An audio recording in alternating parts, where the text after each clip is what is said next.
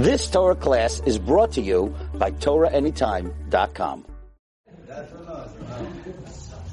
Rabotai, today is Asara B'Tevet. Asara B'Tevet was a time that we commemorate one of the four fasts, Lezeher bet Amikdash, when there was a breach in the wall, and uh, and and it was the beginning of the uh, of the end. We'll call it. It was the beginning of the Khurban Bait HaRishon. And the question is, why is it so uh, such a commemorative act that on, that that on this day, because there was a breach in the wall, we fast? So it's written in the tefilot that we said, one of the psukim that refers to Asara B'Tevet, Tevet is Be'etzem Hayom Hazeh.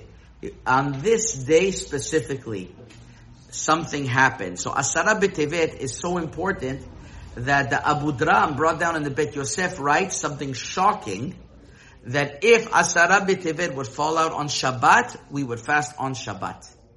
Never fast. It never falls on, sometimes it falls on Friday. But if it would fast on Shabbat, since it says, Be'etzem Hayom Hazeh, Reb Chaim Brisker explains, because that is the power of Asara B'Tevet, since it's written on this specific day, that means it has no replacement. Something in Shamayim happened on this day that, that led the path for the destruction. And every single year, says the Chatam Sofer, on this day, we have the power to rectify that. We have the power to rectify the breach. So it's tremendous Yom Tefilah today of uh, praying to Hashem that He finally brings us the Geula. The eighth of Tevet, some people fasted, some Hasidim fasted, because that was the day the Torah was translated into Greek. When the Greeks were trying to uh, to obliterate us and to obliterate our, our Torah, our spirituality, so the first thing they did is that they translated, I don't know, the first thing, one of the things they did is that they translated the Torah. So also that, you have to, what's so terrible about having an ArtScroll translation on the Torah over there? What's the big deal? So they had a translation of Torah. So the Chatam Sofer explains as well that the that what they were trying to do was to limit the Torah's scope and breadth, which is why, says the Chatam Sofer, we don't have Nikudot in the Sefer Torah. Why isn't it better for every bar mitzvah boy that there should that way Nikudot, that way everybody could go and they could read the Sefer Torah?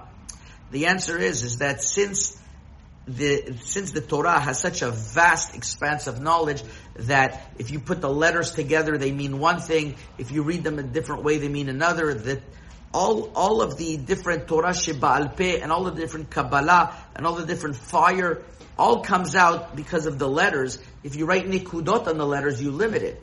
Same too, says the Chatam Sofer, when you translate the Torah, you are limiting the understanding of the Torah, and it only goes in one very, very narrow understanding. You took away all the beauty, all the depth, and all of the, uh, all of the, um, all of the, the magic of the Torah. And that was the big Khurban.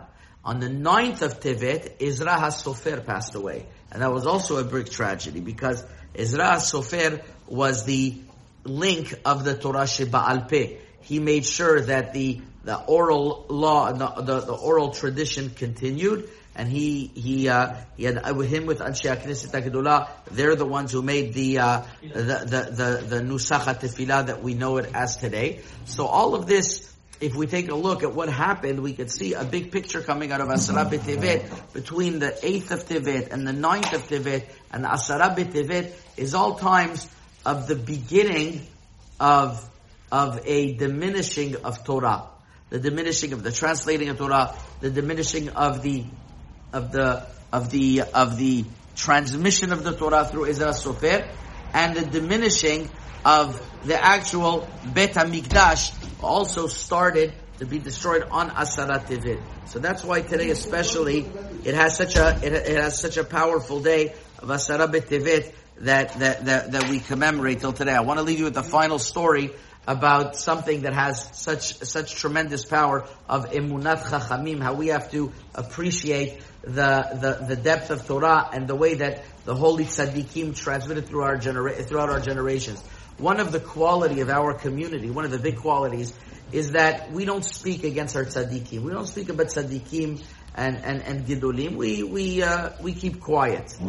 But unfortunately, there's sometimes the people, they not only speak against tzaddikim, they, they, they can embarrass tzaddikim in public, and they're not embarrassing the tzaddikim themselves, that the tzaddikim should care about it, but they're embarrassing the whole Torah.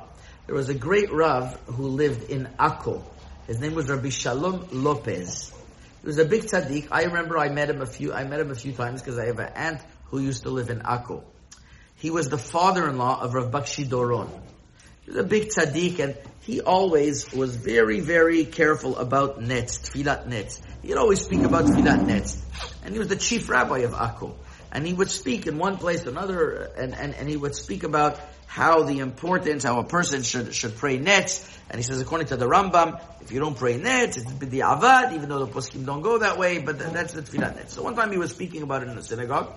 There was one very, very brash individual started yelling at him, well, stop it with this shtuyot. Stop it. What are you saying? You don't know what you're saying. Just be quiet.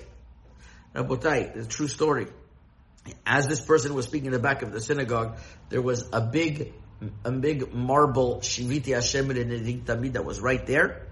It disconnected and it fell on him. The guy died on the spot. The true story. You can find this out.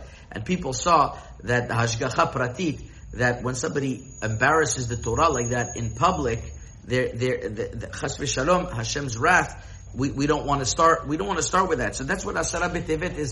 Is there was a Hashem's wrath was was lo aleinu. That's where it started. And to prevent that, we have to increase in kavod haTorah. We have to increase in the kavod of of the chachamim, that we learn their works and we try to emulate their works. And with that, Ezrat Hashem, we'll see the rebuilding of the Beit HaMikdash. Chazak u'baruch. You've just experienced another Torah class brought to you by Torah Anytime dot com.